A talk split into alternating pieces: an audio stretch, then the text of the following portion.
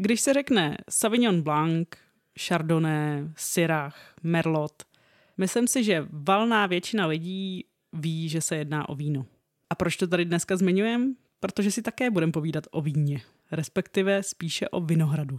Takže neváhejte, dojděte si pro nějakou dobrou láhev, otevřete si ji a pojďte s náma strávit chvilku nad deskovou hrou, která se jmenuje Vinohrad. Spolu s rozšířením Toskánsko. Dnešním vinným opadem vás provede Kamča a Jeník.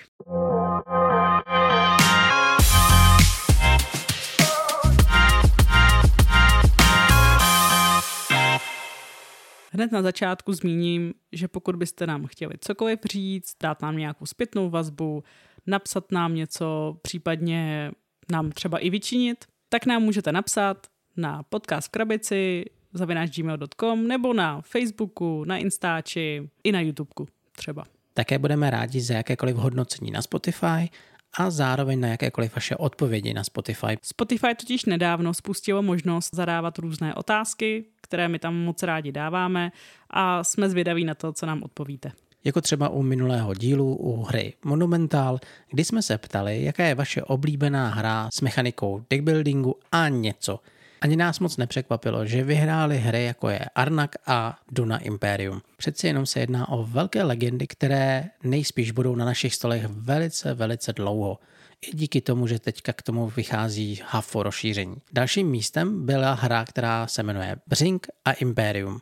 To jsou taky pěkné hry, takže určitě doporučíme neminout je. A samozřejmě já jsem tam zadal i možnost odpovědět, že vás lákají jiné hry, ale tam se sešlo nejvíc hlasů, to znamená, že pro vás jsou jiné hry trošičku lepší než ty, co jsem teďka jmenoval.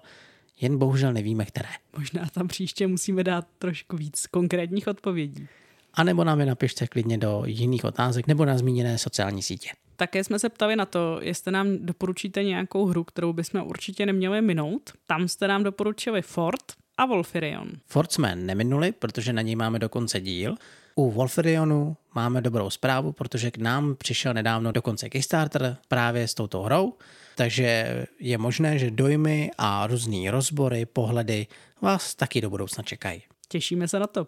Jo, deck building, to je naše. Každopádně určitě moc děkujeme všem, co se zapojují do těch našich anket a co nám píšou, doporučují nám hry nebo nám i píšou na těch sociálních sítích. Opravdu to hrozně rádi čteme a hrozně rádi se dle toho řídíme a nějakým způsobem to zapracováváme do toho, co třeba budeme nahrávat nebo na co se máme podívat. Děkujeme, je to opravdu velmi fajn. Abych se vrátila zpátky Vinohradu a k rozšíření Toskánsko, bych ráda zmínila takové ty základní věci jako počet hráčů a podobně.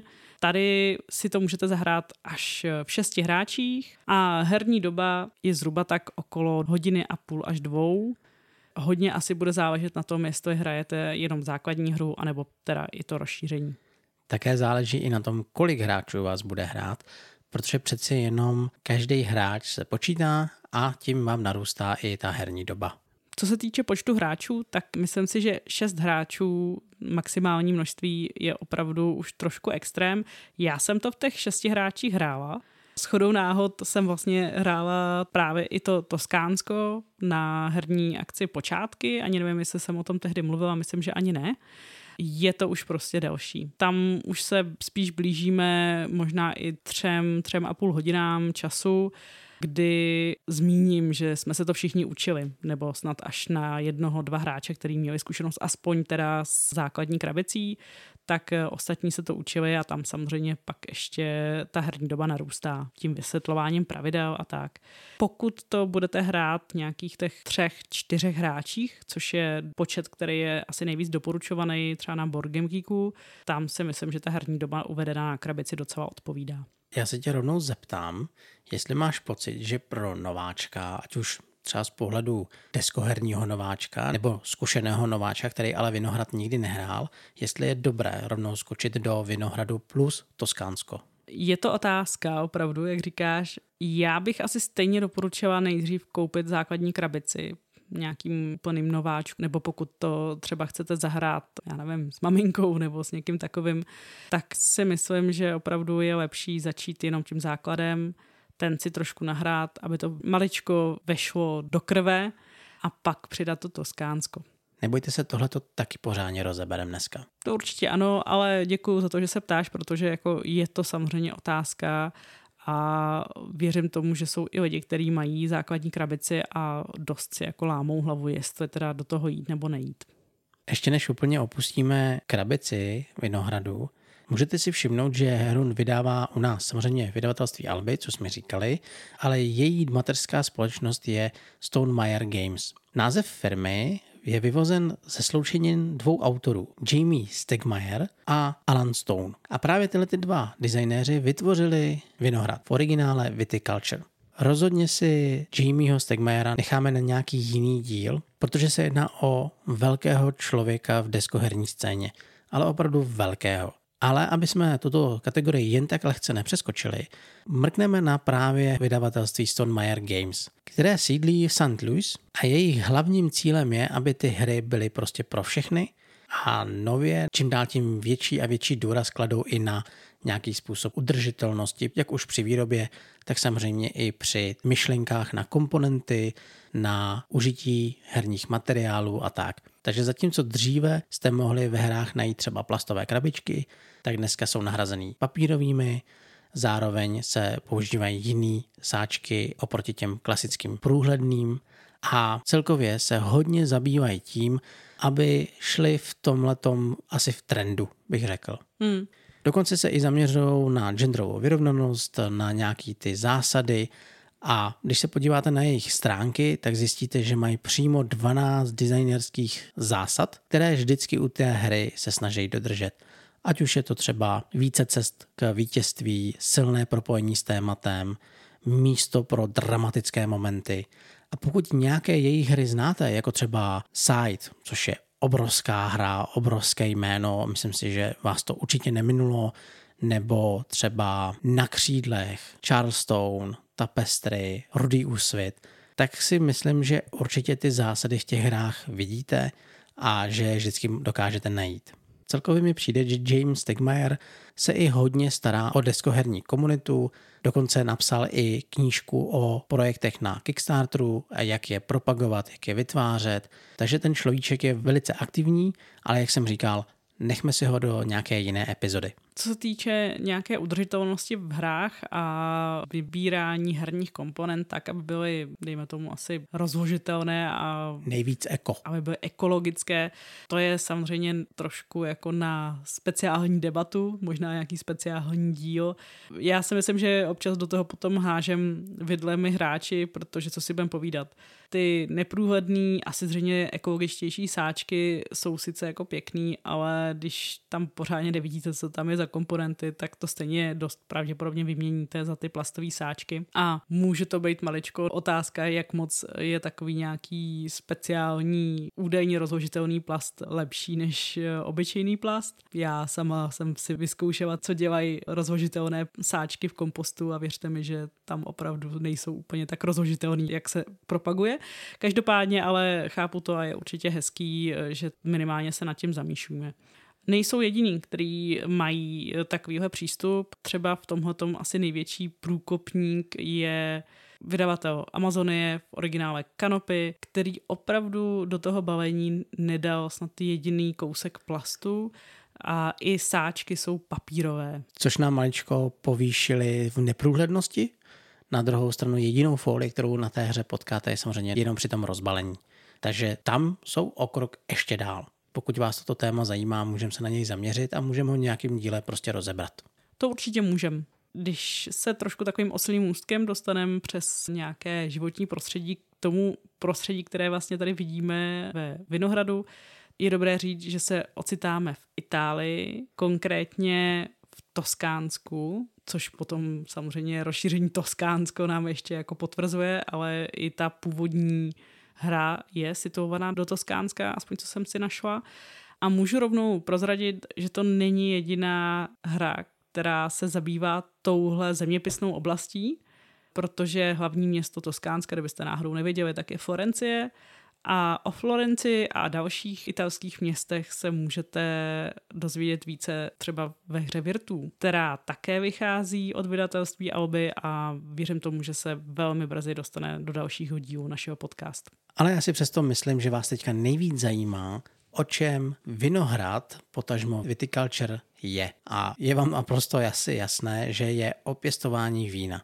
Vy jako hráči se totiž zhostíte jednoho z vinařství, které začíná, máte prázdné políčka, máte prakticky minimum budov a rozhodnete se, že prorvete svoji firmu na vinařský trh.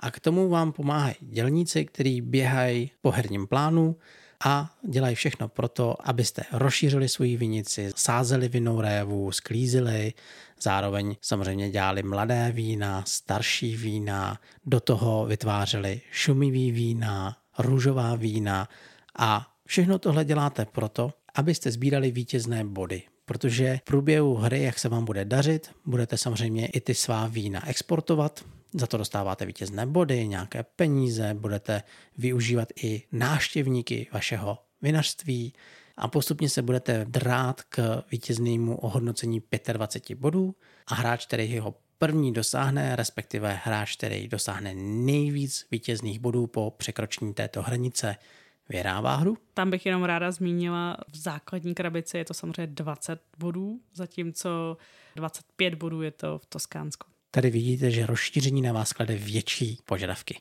Ale abych úplně neopouštěl ještě způsob hraní, tak první velkou jako zajímavostí tohoto worker placementu je, že herní deska a celkově celé kolo je rozdělené na roční období. Vy začínáte na jaře, kdy si vybíráte, jak moc brzo vaši dělníci budou vstávat, to znamená, že se určitě pořadí těch hráčů, v létě se snažíte hrát ační karty, sázet vinou révu, možná prodávat i nějaká pole nebo třeba stavět nové zařízení na vašem vinohradu. A když se vám to všechno podaří, tak jdete do podzimu, kde samozřejmě vás čekají taky aktivity, ale zde už bych maličko zdůraznil, že je velký rozdíl mezi základní hrou a rozšířením, protože v základní hře si vezmete jenom karty, zatímco v rozšíření už zase konáte nějaké akce. No a po podzimu vás čeká zima. To je taková ta krásná chvíle, kde vyrábíte vína, prodáváte je, snažíte se využít jiné hosty, jako jsou třeba soudci, znalce, experty, kteří vám zase svým způsobem pomáhají a možná už jsem to i sice říkal, ale hlavně vyřizujete objednávky. A když toto všechno máte hotový, jdete zase do jara a to opakujete tak dlouho, dokud nějaký hráč nezíská 20, potažmo 25 bodů. Abyste nám v průběhu podcastu víc rozuměli, až budeme hodnotit tu hru, musíme vám rozdělit základní verzi oproti verzi s Toskánskem. V základní verzi opravdu máte takhle jednoduchý rok, kdy vy si určíte jenom pořadí, uděláte jednu fázi akcí, pak si vezmete kartu a v zimě uděláte druhou fázi akcí. A to je celý. K tomu vám slouží v průběhu hry hraní až čtyř druhů karet, jako je druh vína, jeden kategorie návštěvníků, vyřizování objednávek a druhá kategorie návštěvníků. Zatímco v Toskánsku první, co vás hodně trefí do očí, je, že dostáváte úplně celou herní mapu, novou. Dokonce rozšířenou je prakticky o jednu třetinu větší a na jaře řešíte také pořadí hráčů, v létě děláte znova nějaké akce, takže to je zatím furt stejné, ale na podzimu máte další kategorie akcí. Po podzimu jdete do zimy, kde máte zase vyřizování objednávek, to samé co v základu. Ale v rozšíření Toskánsko dostanete navíc pár modulů. Zatímco v základu jste měli jenom to své vinařství, v Toskánsku dostanete možnost i to své hospodářství rozšířit o speciální budovy. Už to nejsou jenom ty dřevěné dílky, které dáváte na svou základní desku, ale máte takovou přídavnou, kde máte možnost získat karty speciálního zařízení, ať už to je třeba bar, vinotéka, sklep. A tyto budovy jsou speciální, vy si je můžete postavit, máte je jenom na svém políčku, to znamená, že vám tam nikdo neskočí a to vám zase rozšiřuje tu hru. Zároveň Jamie Stegmaier a Alon Stone se rozhodli, že v životě nebo ve firmě nemáte vždycky stejný dělníky, tak proto máte možnost zapojit další modul, které se jmenuje, myslím, unikátní dělníci. Tak vy si vždycky vytáhnete dvě karty, které jsou profesně nějakým způsobem zaměřené, ať už kupec, cestovatel, mafián a vy tak máte možnost vycvičit dva unikátní dělníky, kteří mají nějakou funkci. Mají jinak stavěný pravidla. Jednou vám to třeba dovolí naštívit políčka, které by jinak by byly zakázané, nebo vám dovolí zdvojnásobit účinnost té akce. Tohle to všechno najdete v tom Toskánsku a proto ta hra je maličko složitější a i to bodové ohodnocení je větší. Takže já doufám, že jsem vám v tom neudělal malinký hokej, ale tím, jak se budeme povídat v plusech a mínusech, tak se vám to vždycky pokusíme ještě víc přiblížit, abyste věděli, co právě v Toskánsku najdete nebo co najdete v základu. Takže jdeme na plusy? Jdeme.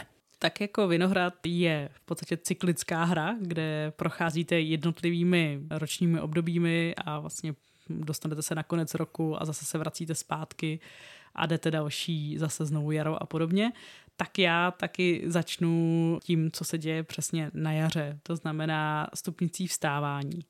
To je strašně zajímavá věc. Musím říct, že je rozdíl na základní hře versus Toskánsku, kdy v základní hře máte jenom jedno políčko, který vám po pasování vlastně dá nějaký bonus. To znamená, třeba si můžete vzít kartu nebo peníz nebo máte o jednoho dělníka navíc. Zatímco v Toskánsku, jak procházíte těmi jednotlivými obdobími, tak vždycky v každém tom období obvykle něco máte navíc. Samozřejmě nemusíte být, pokud si zvolíte, že jste na první pozici.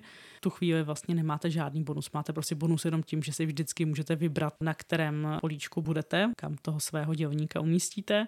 Ale všechny ostatní mají minimálně jeden další bonus během léta a potom prostě v dalších obdobích. Tohle je moc hezký, protože vás to zároveň i nutí někdy slevit z takového toho požadavku být první, mít tu obrovskou výhodu na tom herním plánu a řeknete si, ty jo, ale mě ten bonus toho vítězného bodu té a té konkrétní karty mi stojí za to obětovat to a radši získat tyhle ty karty, než abych se furt dral dopředu a snažil se jak vsteklej urvat si to. Tohle je moc hezky řešený a právě v Toskánsku mně přijde, že to je řešený mnohem lépe protože oproti základní hře Toskánsku po tom, co vy pasujete, a to je možná velmi zásadní věc, kterou tady musíme zmínit, to, že vy vždycky, když se nacházíte v tom ročním období, vy se do té další fáze dostanete až po tom, co pasují úplně všichni. Ale v tom Toskánsku, v momentě, kdy je zima a vy tam pasujete, tak se dostává do takového procesu, kdy odhodíte přebytečné karty, dostanete nějaké peníze.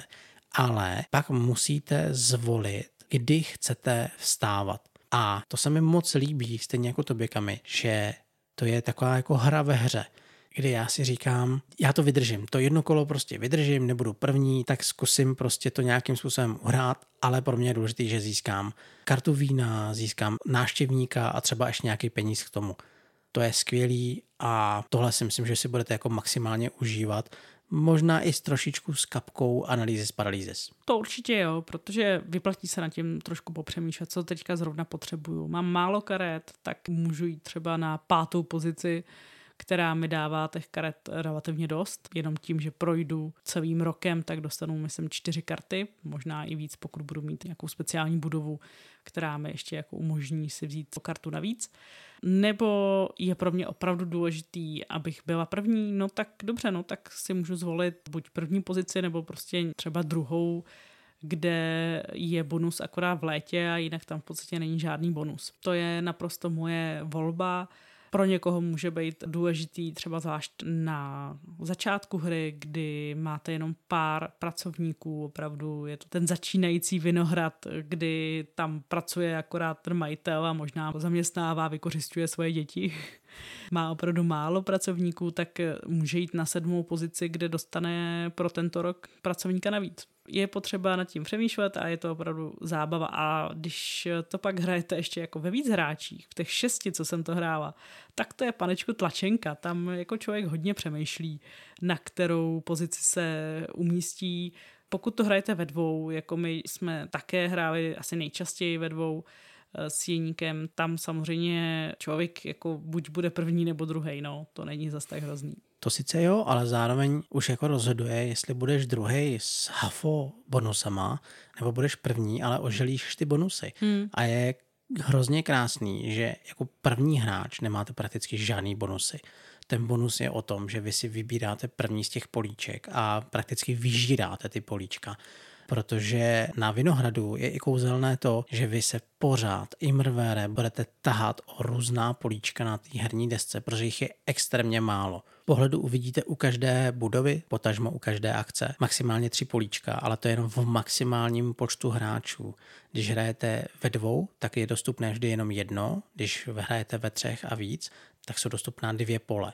Zajímavostí a i dalším plusem, když už teda jsme u tohohle tématu, je i to, že ty políčka ve více hráčích obsahují i nějaké další bonusy. Vy prostě máte prázdné pole, pak máte pole s bonusem a zase prázdné pole. A je fascinující, jak ty hráči se derou o ty bonusy. Je prostě velký rozdíl, jestli vy zahrajete jenom jednu akční kartu, nebo zahrajete dvě akční karty za to kolo, nebo zasadíte dvě vinné révy. Zároveň můžete třeba udělat dvoje vína, sklidit víc polí. Je to velice zásadní a to dobré načasování a to dobrou intuici dokonce, jestli ten hráč, nebo spíš váš protihráč, využije to, co si myslíte, vám tu hru strašně obohacuje. Tohle se mi taky extrémně líbí. Celkově to propojení toho začínajícího hráče s těma políčkama je fantastický.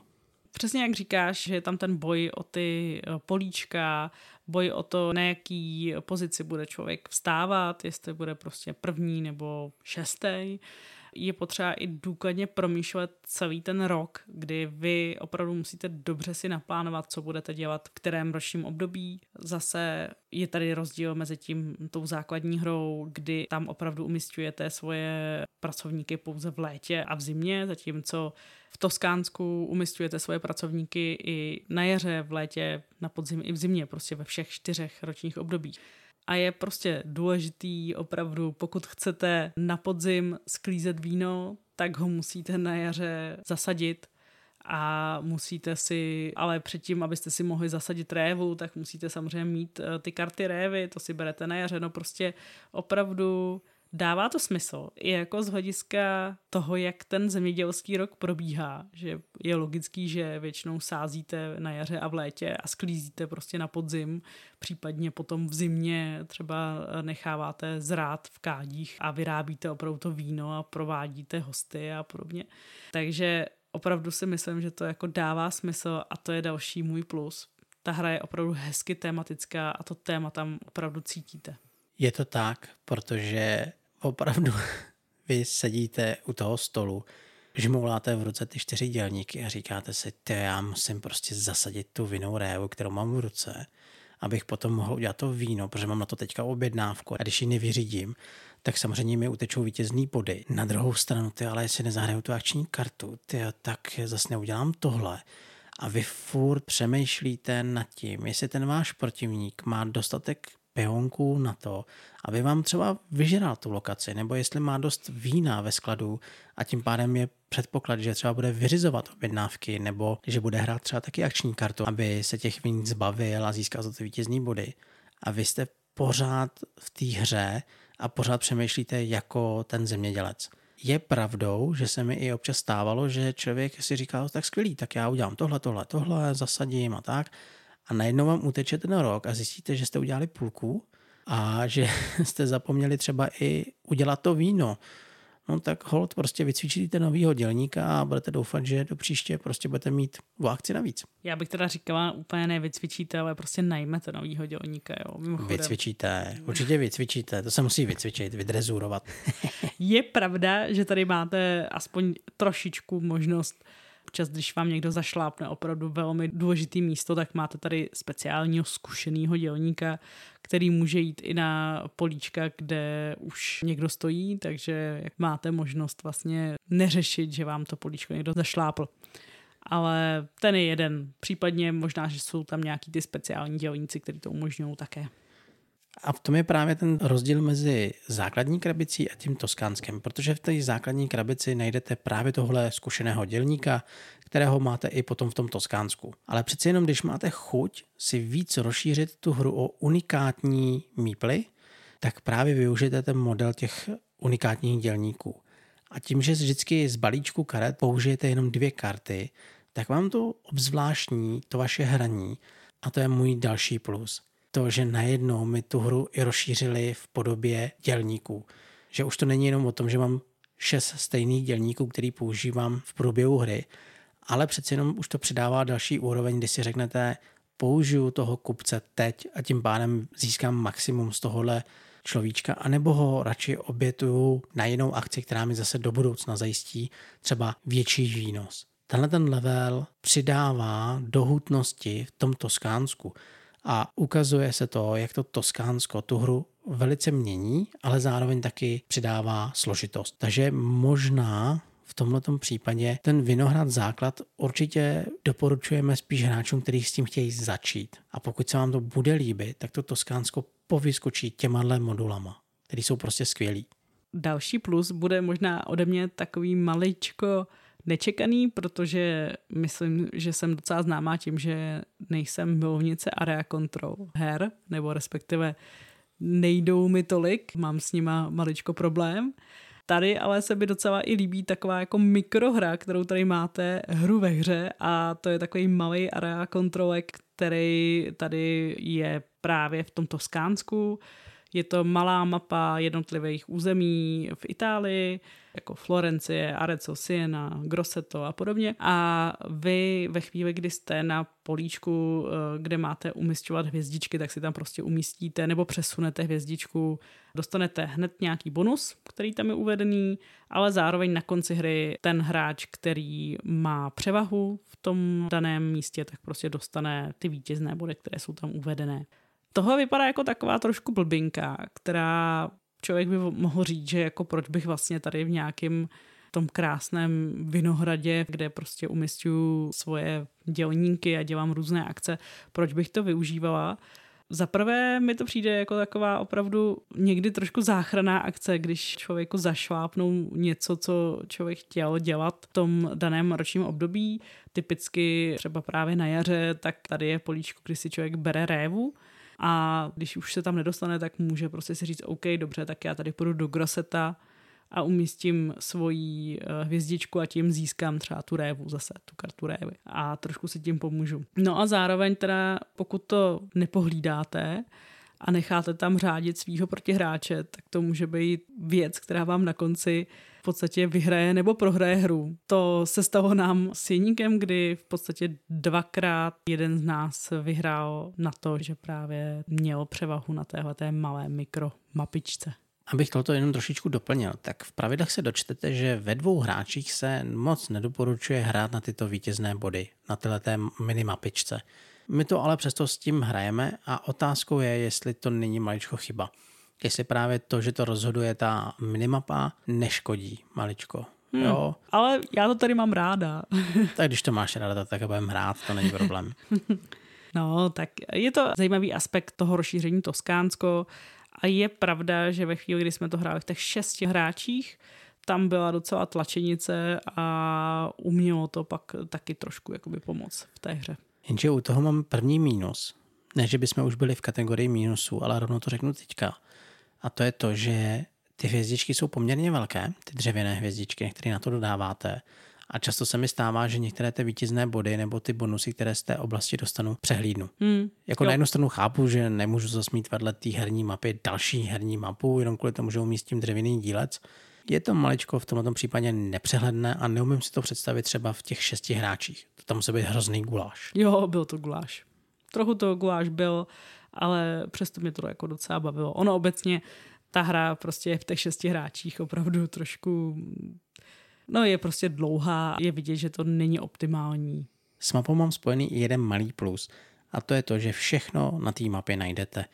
Vy prakticky si jednou přečtete pravidla, po první hraní si jenom lehce doladíte a pak už po zbytek jakéhokoliv hraní nepotřebujete po pravidlech prakticky šáhnout, protože všechno na té herní mapě je, je to dobře znázorněný, krásně rozržený a dokonce v tom Toskánsku je už i hezky znázorněný to, že když skončíte v tom roce, to znamená, že pasujete a už nic neuděláte, protože je zima, tak jenom následujete posloupnost, která je napsaná pod tabulkou začínajících hráčů a máte to krásně vyřešený, na nic nezapomenete. Moc pěkný. Tohle mám vždycky u takových deskovek moc rád. Jo, takže občas můžou vzniknout nějaké lehoulinké dohady, jak co funguje, ale je to opravdu málo kdy a jinak si vystačíte s tou herní mapou a s tím, co je napsané na ní. Takže tohoto mám taky hodně ráda. Ono to víc bude platit určitě pro ten základ. Bez toho Toskánska, kdy ta hra je oproštěná od všech těch modulů, který jsme říkali. Samozřejmě v momentě, kdy budete hrát Toskánsko budete si postupně, nebo pokud budete chtít, můžete to dát úplně kompletně celý, hnedka na poprvé, tak samozřejmě po těch pravidlech maličko šáhnete, ale jedná se o první hry. Rozhodně se vám to nestane jako u jiných her, že byste i třeba v průběhu 10. 15. partie pořád měli v ruce pravidla. Tady se vám to prostě nestane. Hmm. Asi jeden z posledních plusů, který tady mám, je takový, který dost často zmiňuji na začátku, ale tentokrát teda na konci, kdy mně se strašně líbí, jak je to hezky nakreslený. Autorkou grafiky je Beth Sobel, což je jméno, které určitě můžete znát. Kaskádie třeba. Ano, Kaskádie. Přesně tak. Tato ho udělala mraky. Má velmi specifický že styl kresby, jak z té mapy Toskánska, tak z té mapy základní na vás prostě dýchá ta atmosféra opravdu těch vinohradů a toho farmářského roku, když to tak řeknu. Farmářského života, což je samozřejmě také můj plus, protože vy v průběhu hry opravdu to téma cítíte. Vy máte prostě pocit, že jste vinař, že se o svůj vinohrad staráte, děláte všechno pro to, abyste byli nejlepší a nejen, že se rozšiřovali do celého Toskánska, ale zároveň i prodávali to nejlepší víno, které můžete. Taky zmíním svůj poslední plus, který u hry mám, a to je, že oproti základu, tak Toskánsko mi lépe sedí v rozvržení toho roku. Přeci jenom tady ta poslopnost těch akcí má najednou větší logiku. Je mi jasné, že už jste to dneska trošku slyšeli častěji, ale chci to zdůraznit, že je to fakt krásně tematické. A co tady máme v mínusech? Nějaké špatné víno třeba. To je určitě věc, která je velmi kontroverzní. A to je to, že tady máte možnost nejen vyrábět červené a bílé víno, ale máte možnost vyrábět i eh, šumivé a růžové. A právě tohle je občas takový rudý uh, hadr, jak nabíka uh, pro některý hráče, protože, co si budeme povídat, opravdu růžové víno se nevyrábí smícháním bílého a červeného. Nicméně za mě je to herní mechanismus a museli to nějak vymyslet a možná by stačilo to pojmenovat třeba kivé, které se prostě vyrábí jako smíchanina více odrůd vína a myslím si, že se vyrábí i možná tím, že se míchá třeba nějaká odrůda jako červená, možná i nějaká jako světlá. Když jsem si tím úplně jistá, zase takový vinař nejsem, ale pak by to asi bylo takové více více by to odpovídalo možná tomu, jak to reálně funguje. Zároveň si myslím, že to je věc, která by byla velmi škoda, pokud by vás měla odradit od hraní. Jsem rád, že to říkáš, protože samozřejmě náš kamarád toto hru odmítl hrát už jenom kvůli tomuhle, ale mě to třeba vůbec nevadí. Já to opravdu vnímám jako herní mechanismus a jestli se míchá bílý s červeným, je mi to svým způsobem úplně šumák, respektive hmm. šumivý víno mi to je. A jenom jsme na to asi chtěli poukázat, abyste to prostě věděli a nesetkali jste se s nějakým remcáním kolem tohoto tématu. U vína bych ještě s těma minusama trošku zůstala. Jak je všechno ve Vinohradu krásně znázorněný a všechny ty piktogramy jsou prostě jasný a není tam nějaká moc možnost záměny, tak s jednou věcí mám já osobně trošku problém. A to je piktogram pro bílé víno a piktogram pro šumivé víno. V podstatě vypadá barevně stejně, skoro, je jakoby lehce, zatímco bílé víno je jako žlutější, tak šumivé je takové trošku jakoby světlejší a rozdíl je vlastně jenom ve tvaru skleničky, což zase odpovídá to. Ano, na skleničku, na šumivé víno by měla být jako jiný typ skleničky než na bílé víno, ale já mám tendence to nějakým způsobem prostě zaměňovat. A už se mi několikrát stalo, že jsem hlavě měla, že musím vyrobit třeba teď jako osmičkové, to znamená už jako relativně jako hodně vyzrálé víno a pak jsem zjistila, že vlastně potřebuji šumivé a ne, ne bílé. Že jsem to prostě přehlídla. Tak to je taková jako jediná nejasnost nebo maličko taková zaměnitelnost v těch piktogramech, která mě třeba občas zavařuje. Doteďka jsme měli velice, velice lehké mínusy. Pojďme na ten nejtvrdší mínus, který u Vinohradu podle mě oba dva máme. A to je náhoda. Přeci jenom to, že umistujete dělníky, je jedna z částí Vinohradu. Druhou velkou částí je ale hraní karet. Ať už návštěvníků, sázení vína a tak. A hodně záleží, jaké karty si líznete. Já neříkám, že tady jsou extrémně silné karty a extrémně slabé.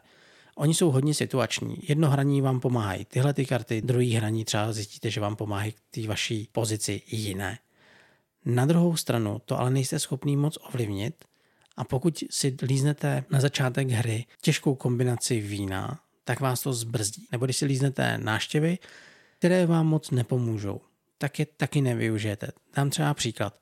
Někdo si lízne náštěvu, která dokáže vám za půlku ceny vycvičit dalšího dělníka. A někdo jiný si lízne to, že může vyřídit třeba objednávku. Jenže pokud si to líznete na začátku hry, tak je prostě v vyřizování objednávky problém, protože vy nemáte co vyřídit. Zatímco ten váš protihráč už tam má dalšího človíčka, který mu rozšiřuje možnosti na herním plánu. S touhletou náhodou se budete muset nějakým způsobem poprat a uvědomit si, jestli vám to vadí nebo nevadí. Já jsem s tím třeba úplně v pohodě, samozřejmě někdy skřípu zuby a říkám si, Hergot, tyjo, lížu tady čtvrtou kartu vinné révy a každá z nich je prakticky stejná nebo je velice náročná, já ji nezasadím. Takže tohle to je podle mě zatím asi největším mínusem v celého Vinehradu. Je pravda, že náhoda je opravdu někdy pěkně k naštvání, protože prostě vám to fakt někdy nepomůže. No a někdy prostě naopak. Já ještě tady mám takový jako mínus k tomu Toskánsku, který sice se mi strašně líbí a určitě jako už asi nebudu hrát jinak, už asi nebudu mít moc důvod, proč se vracet jenom k základní hře, ale zároveň, co si budeme povídat, prostě tu hru to prodlouží a určitě jí to stíží. Takže je to pro mě nějaký jako drobný mínus a myslím si, že prostě tak, jak jsme říkali, je lepší, pokud budete hrát Vinohrad poprvé, nebo pokud ho budete hrát třeba s méně zkušenými hráči, tak možná jim opravdu nejdřív dáte jakoby tu jednodušší variantu se základní mapou, až potom třeba se posunout dál. Já to vnímám stejně. Krásně to přirovnám podle mě k Duně Imperium, u které nemám nikdy žádný problém si zahrát třeba jenom základní verzi, bez těch dvou rozšíření, bez jednoho rozšíření, to je jedno. Ale prostě pokud přijde mi někdo, kdo to třeba nehrál, nebo má chuť spíš na něco lehčího, ale má chuť na téma Duny, klidně dám jenom základní krabici. A užiju si to vrchovatě. U Toskánska mám prostě problém v tom, že už vám to tam chybí. Už vám chybí to rozložení toho roku, určování toho prvního hráče, který je prostě jiný a za mě rozhodně lepší a zároveň vám i chybí ta bohatost těch dvou modulů. V tomhle případě se najednou ten mínus vynořil až teprve v momentě, kdy jsme zapojili to Toskánsko. Takže to je takový asi mínus, nemínus pro hráče, kteří zvažují jenom základní krabici. Na druhou stranu si myslím, že stejně vás všude bude bombardovat názor, že Vinohrad bez Toskánska nemá smysl. Jak Kamče říká, on svým způsobem má smysl. Je to krásná hra, na druhou stranu si jenom prostě musíte uvědomit asi v jaký úrovni jako hráč jste. Pokud jste master a máte rádi eurovky a hrajete to velmi často, vůbec se neostýchejte jděte rovnou třeba do toho plného. Jenom jsme chtěli zdůraznit, jaký je právě rozdíl mezi těma dvouma sadama. Ty jsi mi už maličko utekla do jiného mínusu, ale já bych se přeci jenom vrátil zpátky ke kartám. Protože když vyhrajete ve dvou hráčích, tak mi maličko vadí, že ta hra se nějak nepřizpůsobuje tomuhle tomu počtu, zrovna konkrétně dvou hráčům. Protože v těch kartách máte ty náštěvy, které ale reagují někdy na počet hráčů. Dám třeba příklad, že vám nějaká postava dovolí od protihráčů získat akční karty. Ale když hrajete jenom proti jednomu, tak vy prakticky získáte jenom jednu kartu. Ta karta není tak silná, nebo spíš není tak silná oproti jiným kartám, které ve dvou hráčích fungují daleko lépe. A je možná škoda, že na těch kartách není klasicky označeno, že se třeba používají pro tři a víc hráčů. Možná by to pomohlo. A takových karet je tam hned několik, který právě reagují na ten počet hráčů. Ve dvou hráčích prostě toho opravdu moc nevyužijete a reálně tyhle karty pravděpodobně budete vyhazovat, protože to nedává takový smysl a málo kdy ten efekt je takový, aby se vám to vyplatilo to zahrát místo jiný karty. Budeme upřímní. To jsou všechny naše mínusy. O Vinohradu totiž nemáme moc co vytýkat. Jedná se totiž za mě o opravdu nádhernou hru, která mě prostě baví.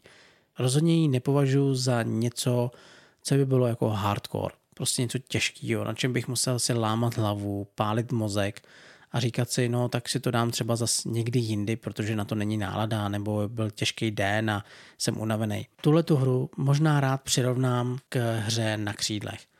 A to myslím spíš tou atmosférou, že si ji velice rád zahraju večer, velice rád si ji zahraju, i když jsem třeba unavený a mám jenom chuť si prostě zahrát něco lehčího, středního, to je prostě výborná volba. Já té hře celkově nemám moc co vytknout a jsem moc rád, že jsem si tu hru prošel od základní krabice až po to kompletní Toskánsko, kde se pro mě ukázalo, že Toskánsko je nezbytnou součástí Vinohradu, což samozřejmě pro někoho může být problém.